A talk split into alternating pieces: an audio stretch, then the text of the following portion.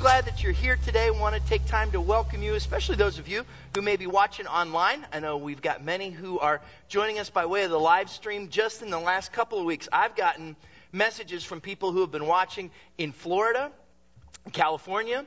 One smart aleck who sent me a uh, picture by email of himself on the beach watching the live stream in Costa Rica. Yeah, that is not of the Lord, right? I mean, that's just problematic. And an email that we received from a young man who is serving in the military overseas, who has been challenged in his walk with the Lord, and God is bringing him back into a place of life giving relationship with Jesus Christ. And every week he's watching the live stream from here at Calvary. And uh, we welcome you. And we are honored by the way that God is using technology through the internet and through television to be able to impact people's lives with the life changing message of Jesus Christ. And that's awesome, isn't it? And we, uh, yeah, absolutely. We celebrate that today. So glad that you're here. If you have your Bibles, turn with me to Joshua chapter 4 this morning. Joshua chapter 4. And uh, today we are wrapping up the series of messages that we have been um, in for the last couple of months called The Promised Land.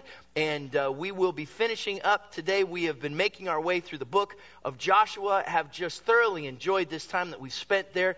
This week we will finish up in Joshua, and then next week uh, we will start some Christmas messages and uh, look at the, the Christmas season together. I want to go back today to Joshua chapter 4. It's a story that we looked at quite a few weeks ago uh, as the Israelites crossed the Jordan River. And we're going to go back and look at that today because there was one part of this story that on purpose we, we skipped, an important detail in this story that we skipped so we could come back to it today as we finish up this series. Now, in Joshua chapter 4, here's what's just happened. There was a barrier that kept Joshua and the Israelites from going into the promised land. If you remember, they were slaves in Egypt. Moses comes along. God uses Moses to deliver the children of Israel out of Egypt. They have their freedom. After they leave and are delivered for 40 years because of their rebellion, they wander in the wilderness, waiting for the time when they can go into the promised land. Geographically, there was a barrier, there was a gate, there was a doorway that kept them from going into the promised land. It was the Jordan River. So they spent these 40 years on the east side of the Jordan River waiting to get to the west side of the Jordan River, where God had the area of the land of promise reserved for them. And in Joshua chapter 3 and in chapter 4, we read the story of how the Israelites come up to the Jordan River at its flood stage when it is the most um, high water, when it is raging. It's a torrent of water goes through there. It's not, a, it's not a fl- uh, stream, it's not a creek, it's a raging river. And God literally turns the water off. He stops the flow of the water so that the Israelites then can march across the Jordan River on dry ground. And God does this amazing miracle. In the process of this, He asks them to do something very specific. Joshua chapter 4, beginning with verse 1. When the whole nation had finished crossing the Jordan, the Lord said to Joshua, Choose 12 men from among the people, one from each tribe, and tell them to take up 12 stones from the middle of the Jordan from right where the priests are standing and carry them over with you and put them down at the place where you stay tonight. So Joshua called together the twelve men he had appointed from the Israelites, one from each tribe, and said to them, Go over before the ark of the Lord your God into the middle of the Jordan. Each of you is to take up a stone on his shoulder according to the number of tribes of the Israelites to serve as a sign among you. And in the future, when your children ask you, what do these stones mean? Tell them that the flow of the Jordan was cut off before the ark of the covenant of the Lord. When it crossed the Jordan, the waters of the Jordan were cut off. And these stones are to be a memorial to the people of Israel forever. What a, what a powerful question. You know, children have a way of, of asking questions. If, if you are a parent, then you know that there's this season, oftentimes kind of in a preschool years of a child's life, where it seems like that's all they do. Parents, do you remember that? What about this? What's that? And question after question after question after question. I prayed that the Lord would give my kids question switches so I could just turn them off, right? There's those seasons. And there were these stones that were to be set up by the Israelites. And the question that Joshua perceived that might come was this. He said, When your children ask, What do these stones mean? This wasn't just another pesky question.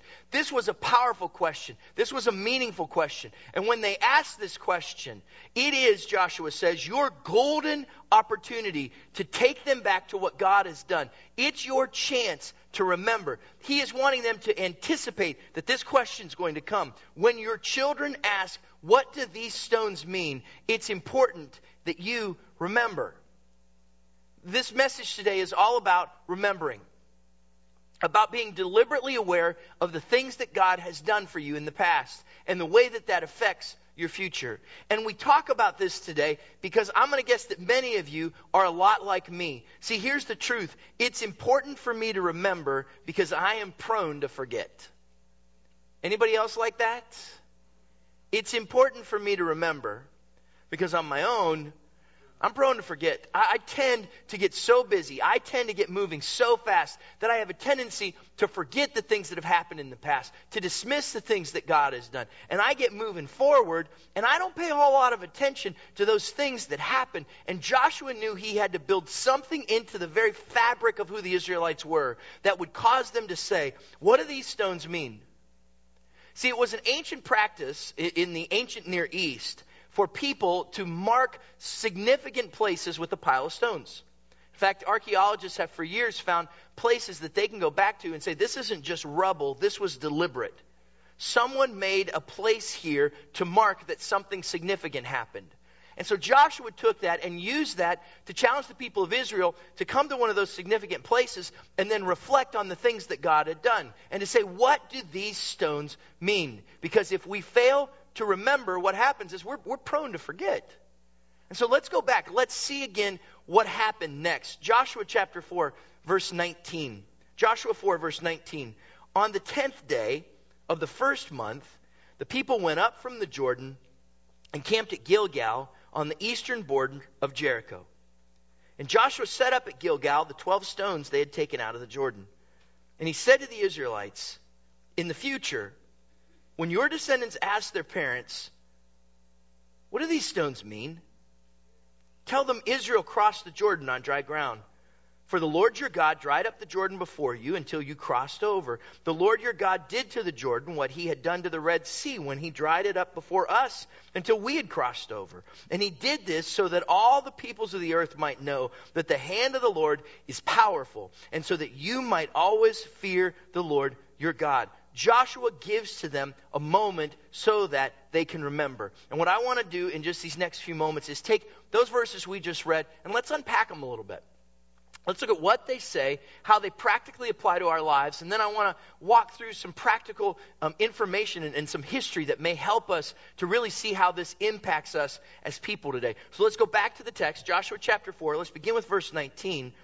It says, On the tenth day of the first month, the people went up from the Jordan and camped at Gilgal on the eastern border of Jericho. And Joshua set up at Gilgal the 12 stones they had taken out of the Jordan. What Joshua is doing, as we've already said, is he is building something into who they are as the Israelite people that will cause them to remember. It will help them not to forget. And this is critical for them, especially as they go into this new land for you and I, we need to find ways that we can remember, things that will help us to look back and say, what has God done? What do these stones mean? What is it that I should be reminded of? That's why it is important for us to find ways to, at times, go back and look at pictures of where we've come from. Do you remember when, when pictures used to be printed on paper? Do you remember that? We used to do that. It's good for us to pull out the scrapbook or take time and look at those pictures and see the things that God has done. Tell those stories, maybe even to another generation, to do something that marks and commemorates how God has been faithful. I've got some friends, they, they keep a basket with stones in it. And each stone, in this same way, is very significant. And each small stone marks a time and a place where God's faithfulness or His provision or His strength in their life was evident in those times. It's critical for us to find ways to remember. Here's why. Because when we deliberately remember, we will not tragically forget. When we deliberately remember, we will not tragically forget. And even though Joshua set up these stones for the Israelites, they, they dismissed them. If you read on into the book of Judges, what you see is that the next generation failed to remember. In fact, they dismissed the things that God had done. And in the process of that, they walked away from his truth. Judges chapter 2 tell us that there's a generation who did not know God or what he had done for Israel. And it was a tragedy that came and, and nearly destroyed that nation because when we do not deliberately remember, we tragically forget. So that's why a day like today is so important for us to look back and say, God, what have you done? And in fact, for some of you, I would challenge you today to adopt what I would call an if then lifestyle that you would live an, an if then lifestyle. Here, here's what I mean that you think about it in this way that if God did this in the past, then that affects the way I live in the future. If God provided for me in the past, then I can believe that He will provide for me in the future. If God proved Himself to be strong in my life in the past, if He did that, then I can believe He'll be strong in the future. If Jesus is my best friend, if I have committed myself to God, then that affects the way that I live my life. It's this if then lifestyle. If God did this, then I will do that. That's the beauty of remembering. Because when I deliberately remember, I don't tragically forget. What is it that we should remember? That's why Joshua said, Your, your children will ask, What do these stones mean? What do they mean? Let me very quickly today give you six things that we see from what Joshua said. Listen to what Joshua said to the Israelites. Verse 21 He said to the Israelites, In the future, when your descendants ask their parents, What do these stones mean? Tell them, Israel crossed the Jordan on dry ground. First thing that we see in this passage. Number one, what do these stones mean? Number one, these stones mean God has a plan for your life. Number one, these stones mean God has a plan for your life. Those stones that were set up would be a reminder to the people of Israel that God had a plan for them, that God had a destiny for them, that God had things in store for them, that their life wasn't random, it wasn't just by chance, and even in the times when they were wandering, God was leading them somewhere. See, when they crossed the Jordan, they weren't just going on a trip. This was no vacation. This was literally them stepping into the destiny that God had had for them, literally for hundreds of years. See, all along, every step along the way, the truth was this God had a plan for their life. Now, that, that little phrase, God has a plan for your life, can be kind of cliche, can't it? It's kind of trite. We, we say it all the time. Oh, God has a plan for your life. You know when we usually say it? We usually say it when someone else is in a place of crisis and we want to, we want to get away from them before they need something from us, right? Somebody comes to you and says, Oh, my, my whole life's falling apart. And you're like, Oh, I'm, I'm so sorry. God, God has a plan for your life, and um, don't call me. Thanks, I'm okay, right? That's how we respond. Because if I can play the spiritual card and say God has a plan for your life, then I can kind of check out. Because I did that. That's not what we're talking about here. Look, this is a very real truth that from start to finish, when things are phenomenal and when things are difficult. The truth is, God has a plan for your life. And the fact that God has a plan gives me the assurance I need to face the days ahead. The fact that God has a plan, that God's working something out, even in the midst of my wandering, reminds me that God will help me in the days ahead. Whether I'm facing an unprecedented opportunity or whether I'm up against something that just seems too big for me to handle, here's what I know that if God has a plan in the midst of all of this, then I can put my confidence and my trust in Him. You know that the very first thing God does when He wakes up in the morning is check Facebook, right? And he, he, he checks it and he looks at your, your post from last night and he goes, I had no idea.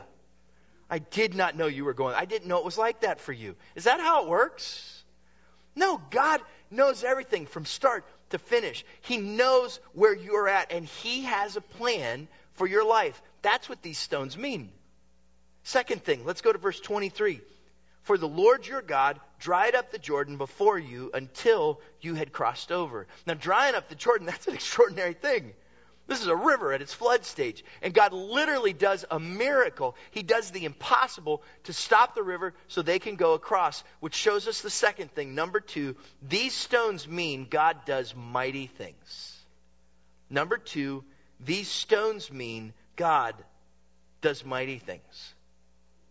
This is what Joshua did not want the, the people of Israel to forget. That's what these stones mean. When you see them, when you notice this, remember the incredible things that God has done. Tell the next generation. Give them the story of who God has been in their life. I think we all have, um, we all have family stories. There's people that we talk about, and from generation to generation, you hear about these people. And, and for some of us, those people can even become kind of legendary. They can kind of become larger than life. In, in my own personal life, I think, I think one of those people was, was my grandfather, Robert Benjamin Gilligan. They called him RB for short.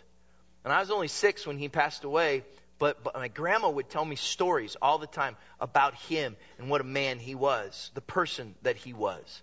He was in, in the construction fields, he was a plasterer in a day when that was an art. It was it was a craft, and he would do that. And she would she would tell the story about how when they moved to those acres that they bought um, to to raise their family, the house that they lived in was just this little this this shack. It was just a shell of a home, but with his own hands, he built that house and she would tell those stories. She would tell about the cow that would follow him around out in the little kind of farm area that they had and how that cow loved your grandpa, which isn't that what everybody wants to hear. And then she told one story about this time when he saw a UFO. I'm not making that up.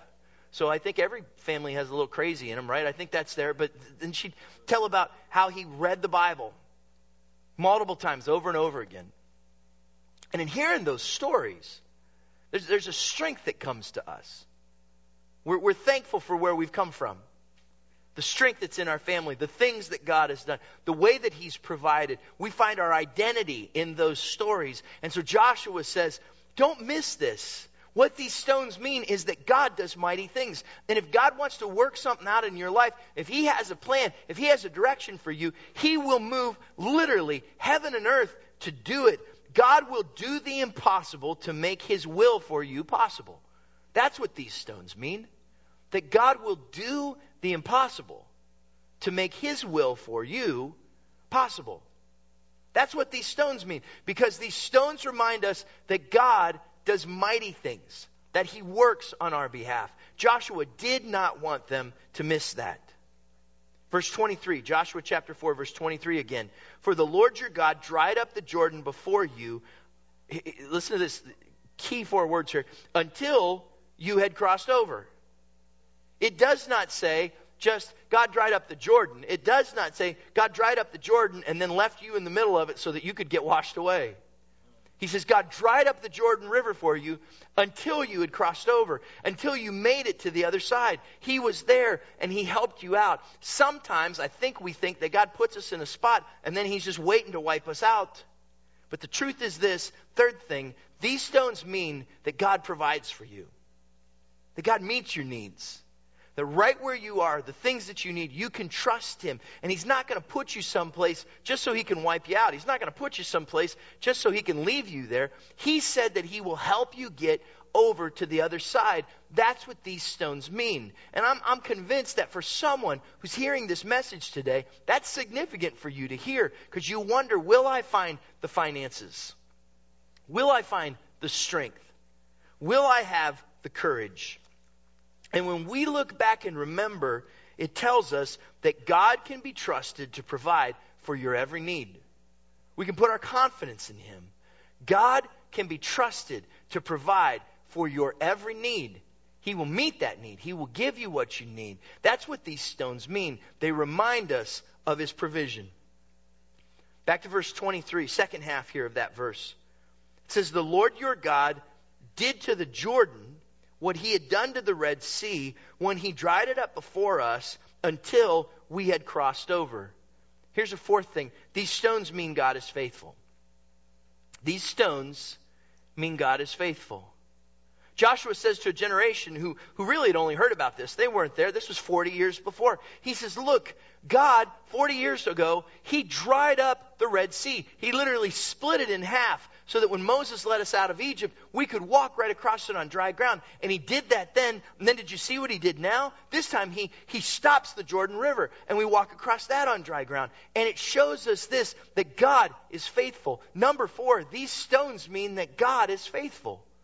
These stones mean that you can trust him that you can put your confidence in Him, that He's the one that we rely on. They mean that God is faithful and He does not change. We live in a world that, that moves and changes and is different all the time.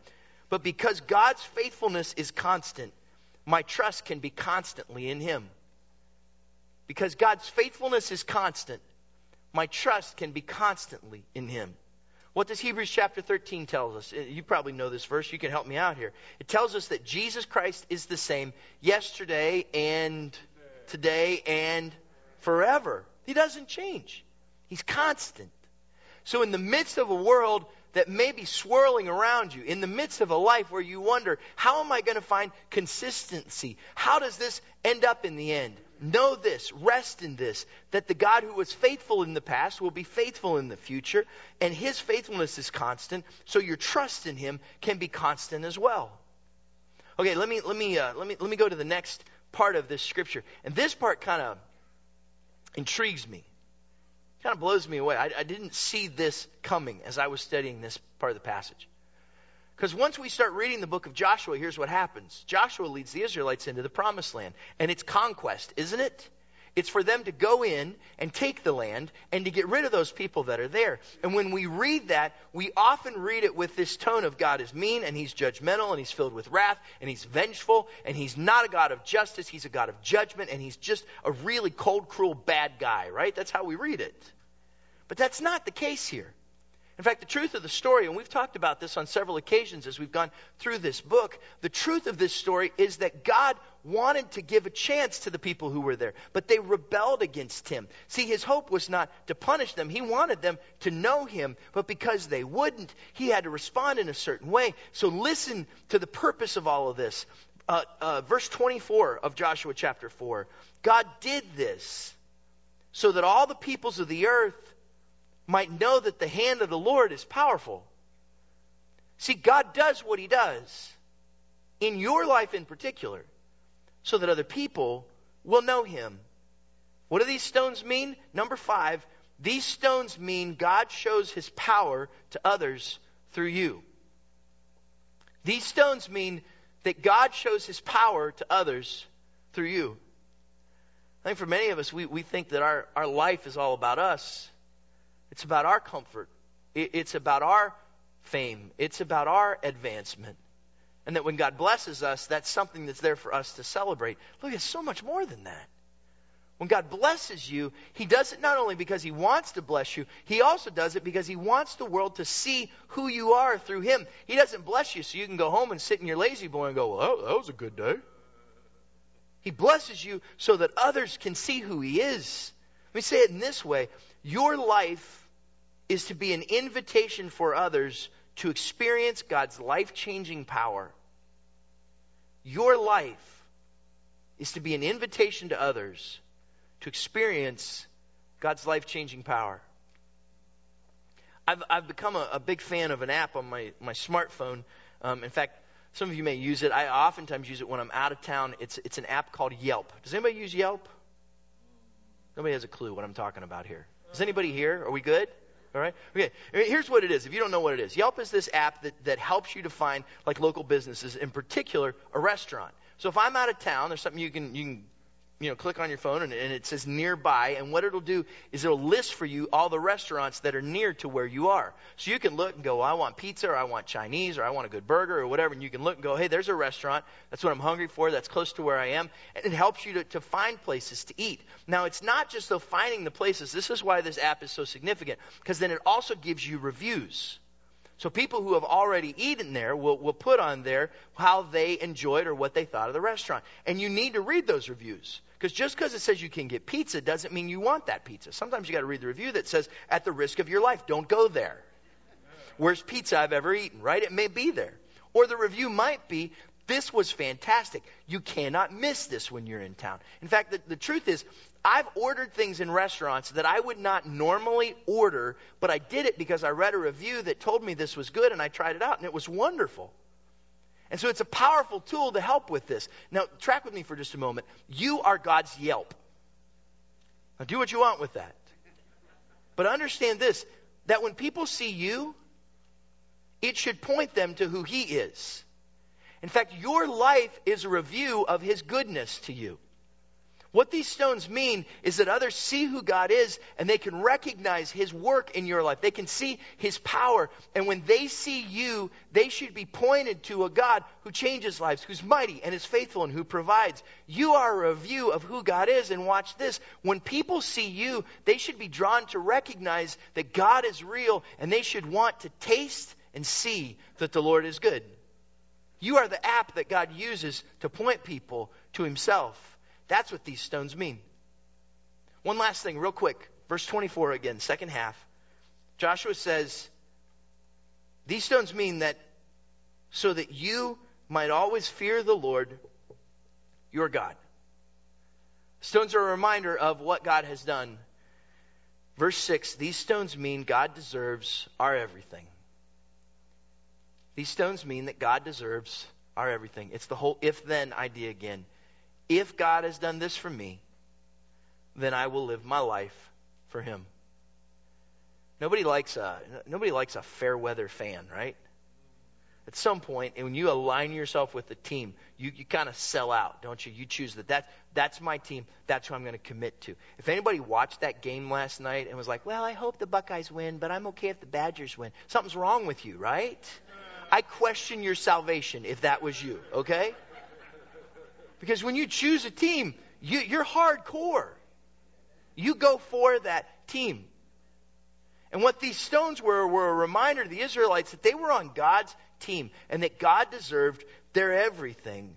When I remember God's power in the past, I must give him everything about my future. When I remember God's power in the past, I must give him everything about my future. That is what these stones mean. So let me take just a couple of minutes and, and um, maybe help to put this in a context that might be good for you to hear today. See, you, you might not know this. For many of you that have come to Calvary in just the last few years, all you've ever known about this church is 1360 Conant Street. You've known this church, this season, this building. That's, that's what you might know. In fact, some of you may think that, that we just kind of popped up out of the ground a couple of years ago. The truth is, there's, there's more of a story. We can look and see what, what the stones in the life of this church really mean. In fact, it was on December 2nd, 1951, that Calvary Assembly of God was born. And so that means the church just had a birthday. You just turned 63. And for just having a birthday, you look fantastic. Can I tell you that? You look great. So it's good for us to remember. In fact, for some of you, you, you might not know a whole lot about our history. So let me just very briefly share a little bit today about what these stones mean. The picture that you'll see up on the screen is of that first gathering on December 2nd, 1951, 63 years ago. 29 people came together in a, in a little place that was called Fassett Hall. It was on Fassett Street, just off of Miami in East Toledo. And uh, they met, if I understand right, in an upstairs room. Primarily, there were five families that felt led of the Holy Spirit to start a new church. Here's what the cry was for them at that time so many souls, so few churches. That there were so many people in Toledo who did not know the good news about Jesus Christ, and they said, The Holy Spirit is moving us to do something. And so those 29 people met 63 years ago this week and started what we now know today as Calvary. Despise not the day of small beginnings, right? So a few months later, that was in December. In April, they moved, they, they put their resources together and bought this big tent called Calvary's Canvas Cathedral, the summer home of Calvary Assembly of God. We're going to try that this year to save cash on air conditioning. Wouldn't that be awesome? And they bought this Calvary's Canvas Cathedral. Here's a picture of the inside where they were all gathered together. Isn't that cool? I love that picture. And the guys in the middle with those awesome shoes, aren't those great? What do you think, Pastor Bill? You and I could rock a pair of those. Yeah, maybe not. All right. And uh, a couple years later, they purchased this building on Oak Street. And uh, you know the building. Yeah, isn't that awesome? On Oak Street in uh, East Toledo, and that was their home um, for about seven years or so. One of the things that's always been significant about the people of Calvary is a willingness to say, how can we take the gospel and reach more people? This is a picture of a group that uh, refer to themselves as the church by the side of the road, which to me sounds like a hitchhiker, right? Doesn't it? But I think uh, context at that time. And they did a radio program. And they did a weekly radio program that would reach out to people with the gospel message. You realize 63 years ago, that was cutting edge technology, wasn't it? And they said, how can we use new means to get the good news to people who need to hear it? Not that different from what we're doing today with television, and in particular by means of the internet. Isn't that cool? How God helps us to do that. So as the church be, uh, began to move forward and continue to grow. They eventually moved from East Toledo to this building in South Toledo. Um, the building still stands. It's right at Byrne and Glendale, across from the Southland Shopping Plaza. Do you know where I mean? That area of Byrne and Glendale. And that was their home in 1960. They moved into uh, that church building. God did amazing things in that season through the church. One of the things that's always been a focus for Calvary has been an emphasis on children's and youth ministry. And I think that was really cool for us to see that even today with the kids on the platform. Here's a picture of the youth group back in that time. The next picture is uh, the, the group that led the different Sunday school ministries back in the day. This is one of my personal favorites. That's the youth choir at that time. Aren't those collars on the ladies' dresses like a, a strong wind would take them completely away, wouldn't it? I had a request following the last service from one of the individuals in that picture that we burned that photograph. Um, it's worth so much more than that to me. It's it's powerful. Um, the next is a picture of uh, they did a bus ministry that went out and picked up children in the community uh, and here's a picture of, of worship that took place in that church at that time. Just a tremendous time in the life of the church, and the church continued to grow and to move forward. And soon, with the church and the the, uh, the elementary school that was there at the time, um, began to just push, push, and stretch the limits of that facility. So they began to look for a new place to call home. They went a mile and a half west down Glendale and bought this piece of property at 5025 Glendale. Just to give you a little perspective, the, the road that runs across the top left corner of the screen is Glendale Avenue. The road on the bottom left that you see down there is Reynolds Road. And uh, that large piece of land in the, in the center of the picture there, 5025 Glendale, that's the property that by faith those people bought at that season of time and uh, became our church home. It was just a, a, a, field, a vacant piece of property at that time. It was a huge step of faith for the church. When we moved here, um, and began looking to purchase this property four years ago, one of the senior saints in the church came up to me and she said, I know you think that what God's calling us to do right now is a faith move, but she basically said to me, You don't know nothing about faith, punk. That's pretty much what she said. She didn't say that, but that's what she said. And what she was saying was the way that God led them and moved them forward in that time was extraordinary to that location that you just saw there, 5025 Glendale, which was our home up until just a few years ago. Some, some incredible stories there. When they moved into the church, they built the building and, and basically ran out of finances and funding in the midst of it. So the sanctuary sat vacant for seven years while the church was meeting in the gym. And uh, that picture is actually a fairly finished picture of the sanctuary. At one point, there were mounds of dirt that just sat in the center of that room for seven years, and off to the side were rolls of. Does, does anybody remember the orange carpet from Glendale? Do you remember that orange carpet? NASA has called, they want to use that carpet to coat the outside of the space shuttle. That stuff is the most durable material on Earth. It's amazing. And uh, that was that was that was our home. During that time, those seven years while the sanctuary sat unfinished, the church met in the gymnasium. And it was, it was logistically crazy to move everything around. And the congregation sat on these plastic chairs. I've sat on some of those plastic chairs. They're painful and improve your prayer life. I'm just telling you. You put your life at risk every time you sat in one of those chairs. If you want to grow a church, you don't start a project you can't finish. If you want to grow a church, you don't meet in a gym. And if you want to grow a church, for crying out loud, you don't sit on dangerous plastic chairs. During that seven year season of time, the church tripled in size because God was doing something significant through his people. That's what these stones mean. The story, as I've heard it told, was that the financial situation was so bleak during that time that um, their creditors were coming and, and asking for finances that the church did not have, and they were threatening to close the church down. The, the, truth is, there's, there's, there's really no reason outside of God's miraculous hand that Calvary should even exist today, because the creditors should have come and just shut the whole church down. The story goes that the creditors knew the only way they could get cash from the church for the building is if they would show up on Sunday when the offering was taken. So they did. And they would come and wait after the offering to try to just recoup some kind of cash in the process.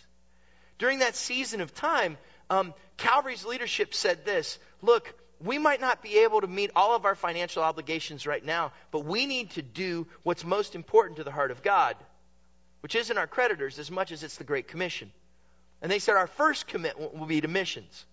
Our first commitment will be to make sure that the promises we've made to those who are taking the gospel forward will be met, and we'll believe and trust God that He will meet us with what we need. And that's exactly what they did. And as they committed to missions, God brought provision, and the church is here today. Because God blessed as their first commitment was to Him. That's why when we talk about raising $23,000 last night, that's not because we want to feel like a bunch of studs, right? No, it's because we know that that's at the heart of God. And that we have a commitment to seeing the gospel move forward as a church. Crazy season of time. During that period of time on Glendale, there was financial crisis, there was moral failure, there was a great lack of unity during one season of time. And yet, through all of that, God moved his church forward. Why? I have a, I have a, a vantage point that, that you don't have. I'm one of eight people who have been able to sit in the seat as Calvary's pastor. And just for the record, I'm the only one that sat in this seat. This is my chair, right? You know, just for the record. But but what I've seen is something unique. What I've seen is that, that this church is made up of people who say this God, whatever you want to do, we'll trust you. And God, through good times and tough times, we'll take a step of faith. We'll hold on to you because we know what these stones mean. We know the story that it tells about your provision and your faithfulness and your grace. I think that's why when four years ago, when God just dropped this little whisper in our hearts that said, Hey, you want to do something crazy? Why don't you buy a movie theater complex? Then see what I can do. We said, Okay, God, we'll trust you. Because when we look back, when we see what these stones mean, we know that if we take the steps where you're leading us, you'll provide for us. God, that you'll do mighty things. We know, God, you're faithful. I've ran out of time. I, I can't tell you all the stories I'd love to tell you about what the last four years have meant to this church. I just know this that we have seen God's faithfulness and His provision. We've seen it in the way He's brought growth to our finances. We've seen it in the way that He's brought growth to our numbers. Even more, we've seen it in the life change stories that have come to people because they've encountered Christ in what He's doing here. That's what these stones mean, right? And it starts because there's a group of people that say, We'll do whatever it takes. Were any of you here to help scrape the carpet off the walls in this building? Somebody remember that? I think the people in the movie theater business knew someday it might be a church, so they covered every wall with carpet just to spite us, right? And they put this this carpet on with this glue that's not even human, and it's crazy. This stuff. Why did we do it? Because we believe God's God's got us in this place. He'll lead us. He'll move us forward. He'll do what He wants to do. So here's what I want you to know: if you if you connected with any of those pictures, if any of those were a part of your history, then I want you to look back today and go, "That's what these stones mean. That's what God's done for us." And maybe that's not a part of your history. But I want you to know today that this is a body of believers who have seen what God can do. And we believe not just in the past, but in the future that that same God will help us and lead us and guide us, and that this church's best days are still ahead. Amen? We believe that. That's what these stones mean. So here's my question for you What do your stones mean? When you look back at your life, when you remember, what do you see? Because if we don't deliberately remember, we will tragically forget. So today, I challenge you look back and see the times that God had a plan so clearly for your life. Look back and see His mighty works, see His provision, see His faithfulness, see the way He wants to use you to show His power to others. Be completely sold out to Him. Give Him everything that you have, because that's what these stones mean. That's what they tell us, that's what they point to. And I want to encourage you today, no matter what your age, to take just a moment and remember. Remember what he's done, because that's the foundation for what he's going to do. Take time and stop and realize his faithfulness and his forgiveness and his provision. Because if we don't deliberately remember, we will tragically forget. So let me invite you to do this right now, just right where you are. Bow your heads and close your eyes for just a moment. And can you take just a moment and maybe in the most simplest way, just, just say thank you. Thank the Lord for what He's done. Take a moment to express your, your gratitude to Him. Take a moment to remember His grace and His provision. And we're going to sing this song that just says very clearly, Thank you, Jesus. Thank you for what you've done. Thank you for your grace and mercy in my life. You've given me life. You've opened my eyes. Express your love to Him. And in these next few moments, let's remember what these stones mean. Remember what they mean to you. And let's thank Him this morning. This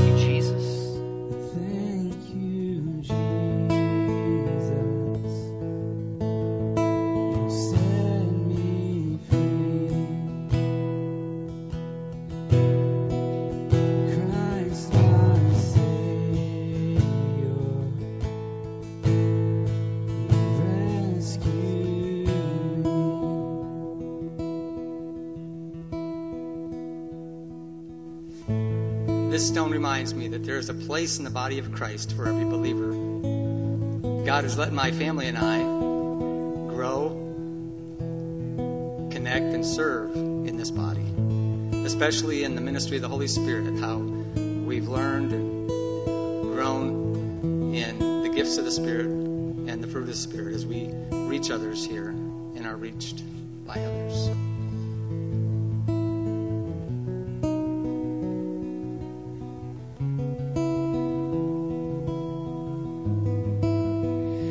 Song reminds me of Psalms 119, verse 92. If I had not made your laws my delight, I would have perished in my affliction.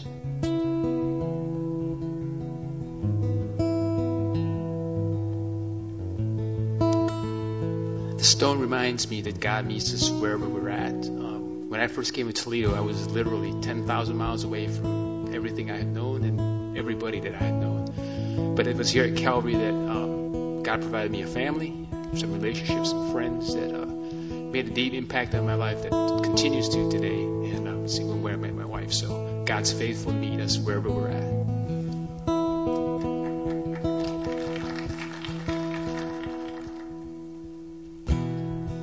This stone reminds me of the greatest gift I ever received Jesus.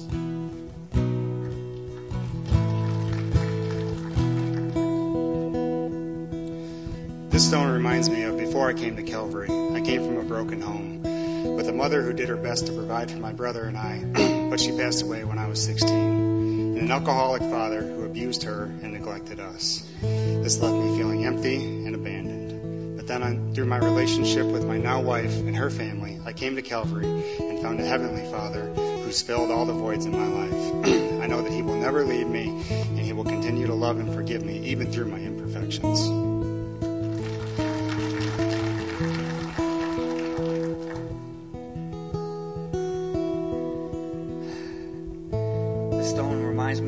I used to carry around with me before Jesus entered my life and God saved me from my own misery that I created.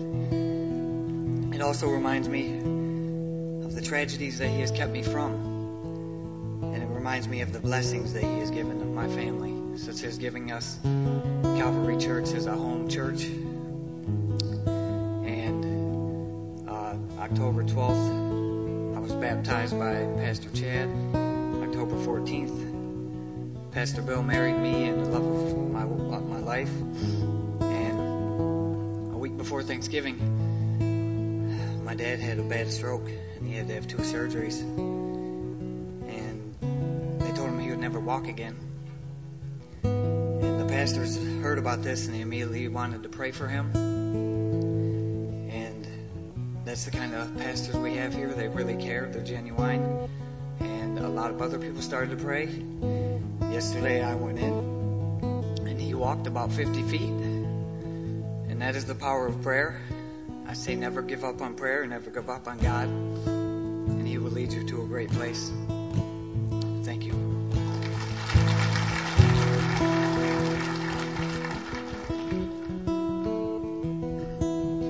The stone reminds me of what Calvary believes in, and I would say Calvary believes in me. I grew up in Calvary, been here since I was like two or three, and this is a place where I felt called to ministry felt a call to doing something more with my life, um, just the everyday thing. And they took a little scrawny teenager, kind of awkward, couldn't talk. The first time I ever preached, I was like this.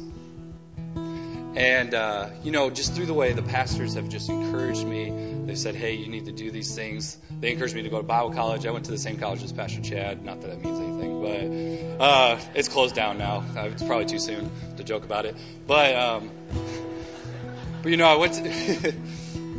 We're gonna have a talk later, I think. Anyway, so you know, this song reminds me of the place that I was and the person I was before Calvary got a hold of me and they created me into the man that I am today. And I'm super thankful for the investment they made in my life and the investment we make into our students every day, you know, because we truly believe that they can become something great.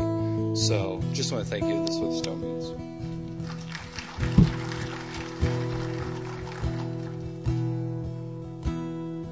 This stone reminds me of how Calvary is helping me live out the Bible verse, 1 Timothy 4:12. Do not let anyone look down at you because you are young, but lead the believers in speech and conduct, in love, in faith, and in purity.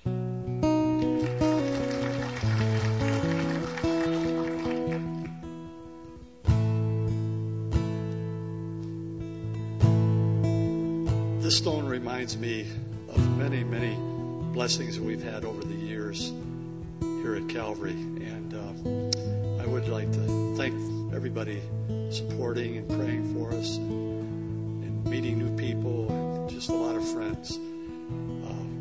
other thing that came to mind was that our grandchildren, the last couple of years at the uh, summer blast, that the kids come and if you really want to experience something, I uh, suggest uh, volunteering next summer for summer blast All our grandkids uh, gave their lives to the Lord at this altar. And we just are grateful and thankful. Thank you.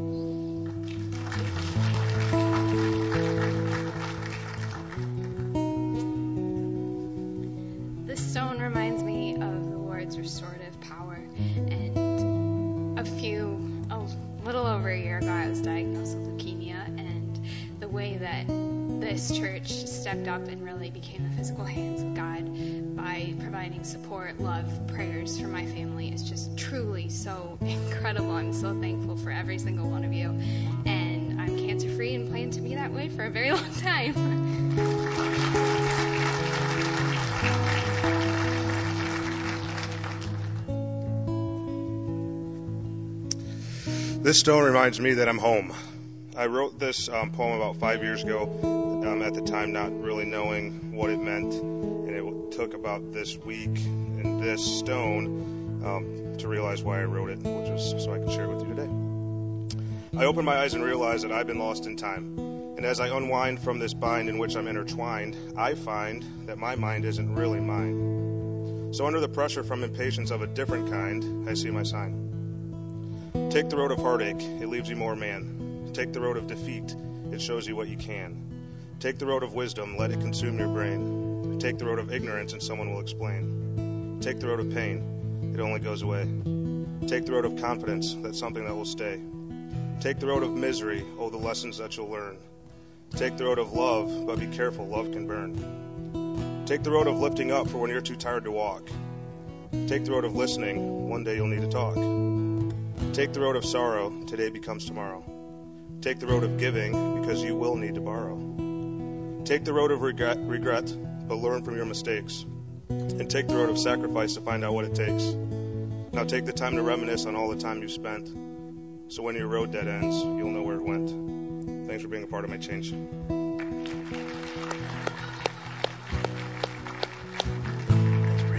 Would you stand with me? Isn't it good to remember what these stones mean? Let's sing that again. Dustin, would you lead us? Let's just thank Jesus for what he's done in our life.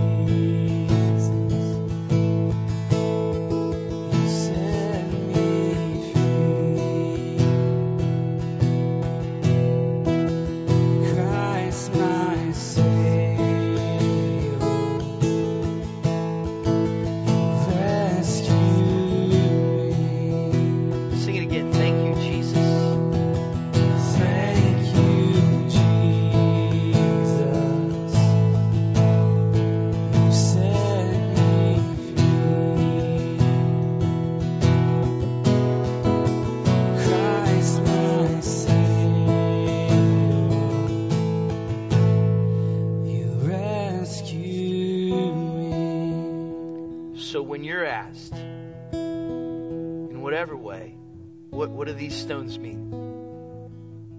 You make sure that you tell people about what Jesus has done in your life.